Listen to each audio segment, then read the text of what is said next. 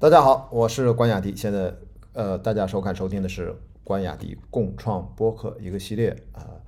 关雅迪通往博士之路。呃，最新一集，我们今天接着来聊，呃，十天裸考雅思的六点五分的小回顾。第二部分，这一部分呢，我接着上一部分说，呃，之前有一个老师给我一个电话，大概好像二十分钟还是三分钟啊，然后。他给了我一些整体性的一个认知之后呢，呃，大概给我前五天，他就给了我一个文字上的一个时间比例分配的这样的一个建议。呃，简单说就是，他说你只用百分之十的时间去背单词啊，包括你看那个单词书的时候，包括中文意思和练习拼写都包括在这百分之十的时间内。啊，但是不要看那例句了啊，重心就放在音、形、意的对应上就可以了。你再看句子，已经时间来不及了。注意，我们讲的是十天啊，然后花百分之三十的时间放在阅读上，集中刷题啊，集中做题。每次坐下来看这个文章的时间，尽量都是不低于一小时啊，不要做一篇就干别的，做一篇就吃饭去了，做一篇就躺平了啊。每次至少要超过一小时，啊，这个我也大概做到了啊。听力占百分之三十的时间，啊，你看这听力和阅读都比较多啊，也是集中做题，啊，就是要把 section one two three 把它拆开，就连着做 section one one one one，section two two two two，你等于找四套题，你集中把每一部分形成这样的一个强化训练的记忆。然后你就对听力的三个部分的构成就内心很有数了，可以先不管 section four，因为后面还有一个 section four，那个比较难。呃，其实它是从有效性角度，我觉得这个建议蛮好的，就是你把一二三先搞定，那个四就随缘了，能听到多少就呃听到多少，能写出来多少写出来多少。口语呢和写作各占百分之十五的时间，口语就是抽空做啊，然后就看一些口语的题自己去练，呃。其实是在你其他三部分累的时候穿插用的，其实就是脑子也不用说，你就过一下思路，就说如果我回答这个题，我会怎么做，然后简单动动嘴啊，其实是呃把你觉得比较难的题把它做出标注了，回头在 review 的时候，你要把这些难的题专门的要再去过思路，再去动动嘴，因为百分之十五的时间也没有多少，写作也暂时的啊是分配啊前五天呃给他百分之十五的时间。小作文呢，呃，二十分钟一篇；大作文四十分钟一篇。要强制性的在规定的时间里面去真实的在 TXT 文档里面去进行打电脑训练。为什么呢？Word 它有自动联想，要把输入法关掉，用原始的这个英文的输入法，不要带拼写检查。我觉得曲老师给我这个建议，我觉得，呃，跟后来我在这个机构里面四对一四个老师给我讲的呢。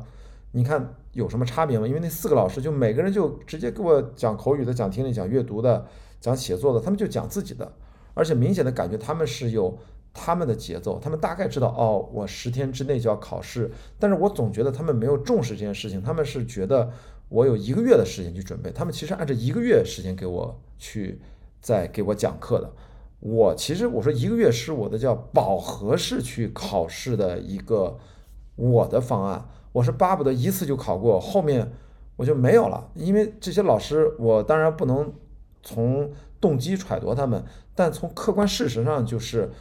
按照一个月的节奏，对教学机构是有利的，因为他承诺了嘛，我没上完的课后面要退钱。如果按照一个月，我前两次都没考过，我真的上一个月上完了他的三十堂课，那我这把钱就没有可退我的了。而对于我来说，我是巴不得早结束早好，我还能省钱。所以实际上，我跟老师之间是有利益不一致的地方的。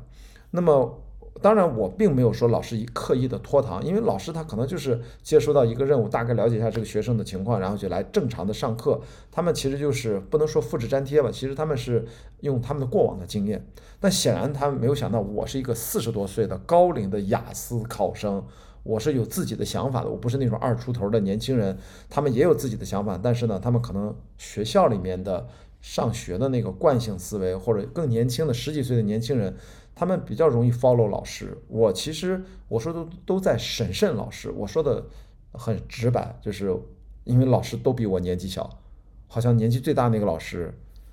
好像也年纪没有我没有我大，我忘了，好像好像有一个都快有点白头发那种，但我觉得他应该是八零后，应该年纪没有我大啊。所以呢，我其实对这四位老师不断的跟他们交流和沟通，我要让他们，我是在引导他们说，能不能给我关于你讲的这一趴的整体的认知，应该先告诉我你们的备考的思路是什么，你要告诉我。你不要上来就给我直接讲题，让我做题，直接讲卷子。我说这个太具象了，我总觉得我对一个事物的理解，包括考试，我也有自己的一个思考的方法。所以至少呢，我觉得我为什么刚才给大家介绍了曲老师的这个建议呢？就是他至少告诉我，你有十天的时间，前一半五天，你先那么快速的走一遍，走完了之后，他说到时候需要的话，呃，再再通电话。实际上我后来就再跟他没有再通过电话，我们就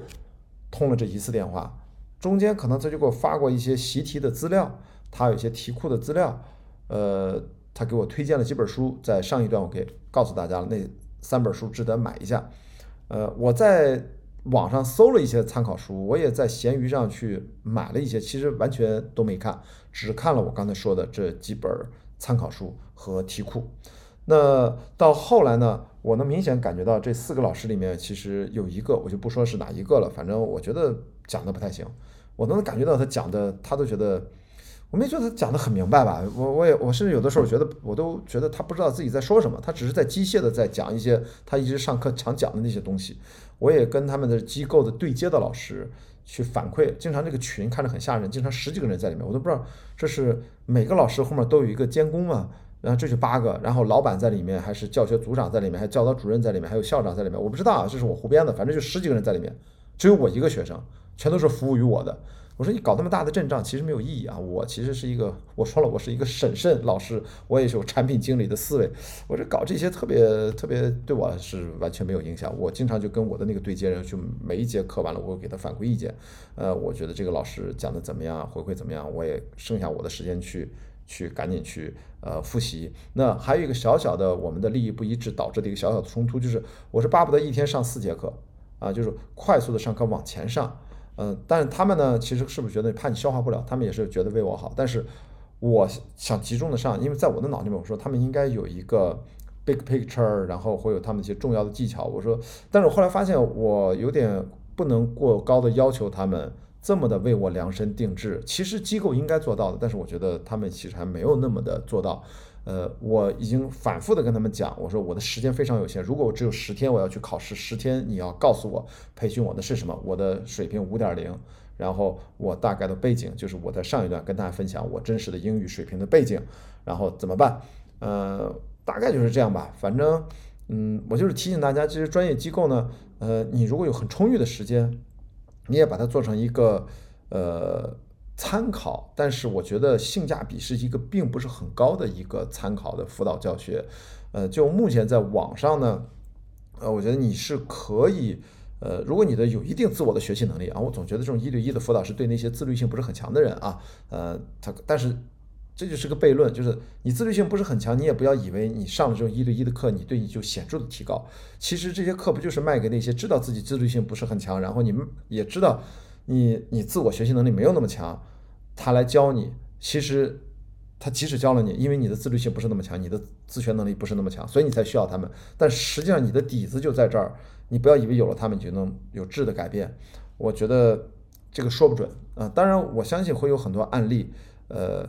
真的是有了这些老师教的特别好，因为老师跟老师之间差异很大。我觉得我遇到这四个老师，我觉得有一两个我觉得是还挺 OK 的，可能有一两个就普普通通。我只能这么讲，我就不具体说谁是谁了。我们重点并不是批评老师啊，我只是在思考，我是一个特殊案例。我实际上就跟这些老师，呃，上了他们十九堂课，其实应该是十八堂嘛，因为第一堂是介绍整个系统怎么操作，介绍这个课。呃，那一个小时就其实没啥用啊，但不重要了啊，我们也不是来计较这些细节的，所以呢，我觉得可能给我的感觉还是自我的学习能力，对自己的自身的理解。前面我说一二三四那个四个部分就在前面那一段，我觉得呃，自我认知还是更重要的啊。那么在整个这十天里面呢，我穿插着把那个单词书呢快速的刷了两遍，在那个题库里面打字，就等于练练打字了。啊，打了几遍，然后也模拟了一下，也最后有过一次两次的模拟考试。啊，模拟考试我考了勉强六点零，因为那个模拟考试啊，它不是那么准确，我都觉得他们好像是就是勉强给了我一个最终考试前最后一次模考的一个六点零，因为我在模考里面的成绩，他给我出的那个卷子的题库跟最后我觉得是不如我最后考的那个难度大的，呃，我其实真实考试的这个难度更大，但是。反而其实我正式考试的分数更高，我我我只能说我考试的状态突然变得很好，那就反正都是运气好呗，呃，大概就是这样。所以呢，我自己没有觉得，呃，这种花一万多块钱，呃，就是多么的有效，有点冤枉钱。但是我又不能不花这一万多块钱，因为我没有花过。所以呢，我如果说你跟我一样，时间很紧迫，第二你就怕错过什么。你怕自己看书复习漏掉什么？你觉得有个人跟你聊聊天，更多的是，我觉得百分之五十是安慰剂效应，百分之五十他们一定有他们的真知灼见传递给你，你也能消化得了。然后最重要的就是你的预算宽裕，那你就花这一万多块钱交给他们，让人家机构，人家就赚你这个钱的。呃，但如果你的预算有限，我觉得你可我就会告诉大家，你优先就要砍掉这个。考试机构这么贵的考试费用，每零点五就要一万多，一万三好像是一万二，我现在我太久了，我都想不起来了。那就是，哎，好贵啊！你知道，就我真的觉得好贵。对我来说，我也不是一个高收入高收入人群啊。我前面了解我的朋友都知道，我不是一个财富自由的人啊。我在这澄清一下啊，这就考雅思前前后后花了我小两万块钱啊，还有差旅费什么的，还住酒店封闭的费用哦，至少两万多，得两万块钱吧。但是没有办法，我考博对我是很重要。我是饱和式备考，这里面包括从复习到考试到备考到整个的外在条件给自己设定的环境，我我是舍得花钱的。虽然我没有什么钱，但是遇到这种事情，我不计较小节啊，我要我要把事情做到。如果我失败了，没有任何的外在理由，是我的问题。我这样的话，我就不会向任何人抱怨，这是我做事的性格，好吧？那就跟大家简单分享一下这个事儿，我也别聊得太复杂。呃，那我后来我觉得再补充聊一点啊，就是考前的一些细节，比如说我在青岛大学隔壁两百米的一个考点儿，呃，考试我就直接住到青岛大学里面的一个一个招待所里面啊，也很很普通、很便宜的一个地儿。然后我这样的话，早晨起来考试，呃，上午是，呃，哎，我想想，上午是机考，下午是口语吧？哦，上午是口语，哦，对不起，你看我连这个都忘了，我想想，好像对，上午是口语，下午是机考啊，那么我就可以一定不会迟到，只要起了床，我溜溜达达十分钟就到了考场了。所以呢，你在考试的时候。我觉得完全可以住到距离考点很近，你就订一个酒店，这样是最安全的。那么除了订酒店之外呢，我觉得考前考场的周边的细节呢，就是你得去踩个点儿，然后去看一看入口在哪儿。呃，我前一年去，因为是休息日，就一个人都没有，但至少我找到了门，因为一楼在施工，感觉特别破败。如果你不仔细找，你都会错过。就是它不是那个门帘很大很明显的一个考点，而且明显一个规模很小的一个考点。所以我觉得踩点让心里踏实一下。千万你如果还只有半个小时开考了，你还在楼，哎，是哪栋楼啊？在哪儿？你不觉得突然就啊？这个血压上升，心跳加速，你们没有必要制造紧张情绪嘛？所以这些都是我从制片经验角度，就是要踩点儿，要把住宿安排的特别近，然后要把交通问题都要考虑进去，然后这样的话，在考试前一天一定要有一个特别好的睡眠。我在前一天晚上睡的，我觉得蛮好的啊，特别是我从前一天开始就彻底放空，我在考试前一天是什么都不看。啊，反而我在考试之前，我把口语的那个例句什么的，我倒是就是吃早饭的时候，夸夸我就快速的刷了一遍，就最后一个啊，就图形记忆啊，就是想一想。呃，除此之外，我前一天我是清空自己的，然后我干嘛呢？我就散步，我就把青岛大学的校园，呃，我还上他一个楼上什么有个什么茶餐厅，其实也没什么人在那儿，反正就很无聊的闲逛。还保安问我你在那干嘛？我说没事，我找那餐厅呢。就总之，我就是把这个校园，青岛大学那个校区啊，呃，就是老校区很小，然后就是散步，然后吃个小吃，去逛个便利店，我买了个包子，还买了个啥，反正就是待着。还有一个就是买了几个巧克力，在考场上上考场之前，啊，你不要低血糖，要不然大脑供氧不足。呃，所以说这个是都是很多细节。还有一个细节呢，就是你尽量的早点到。呃，考场里面，它考场在后场的时候，它有两个大电视，会一直放官方的，就是介绍考试的流程的宣传片。口语当然好像宣传片比较简单啊。然后我口语考完了之后出来，我说我再我待一会儿，我再把刚才没看完那个片子再看一遍，因为那个片子呢，它其实是可以告诉你这些电脑考试的操作的一些方式的一些细节，我觉得可能很多人会忽略，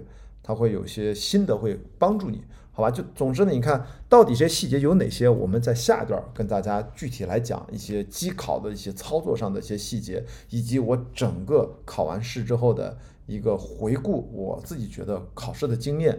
我总结了有几个小点，跟大家再分享一下，好吧？那我们今天这段就先聊到这儿。然后大家如果喜欢我的播客，在全网搜索关雅迪开放对话、关雅迪共创播客，关注、点赞、转发、评论都可以，好吧？谢谢大家，我们明天接着聊。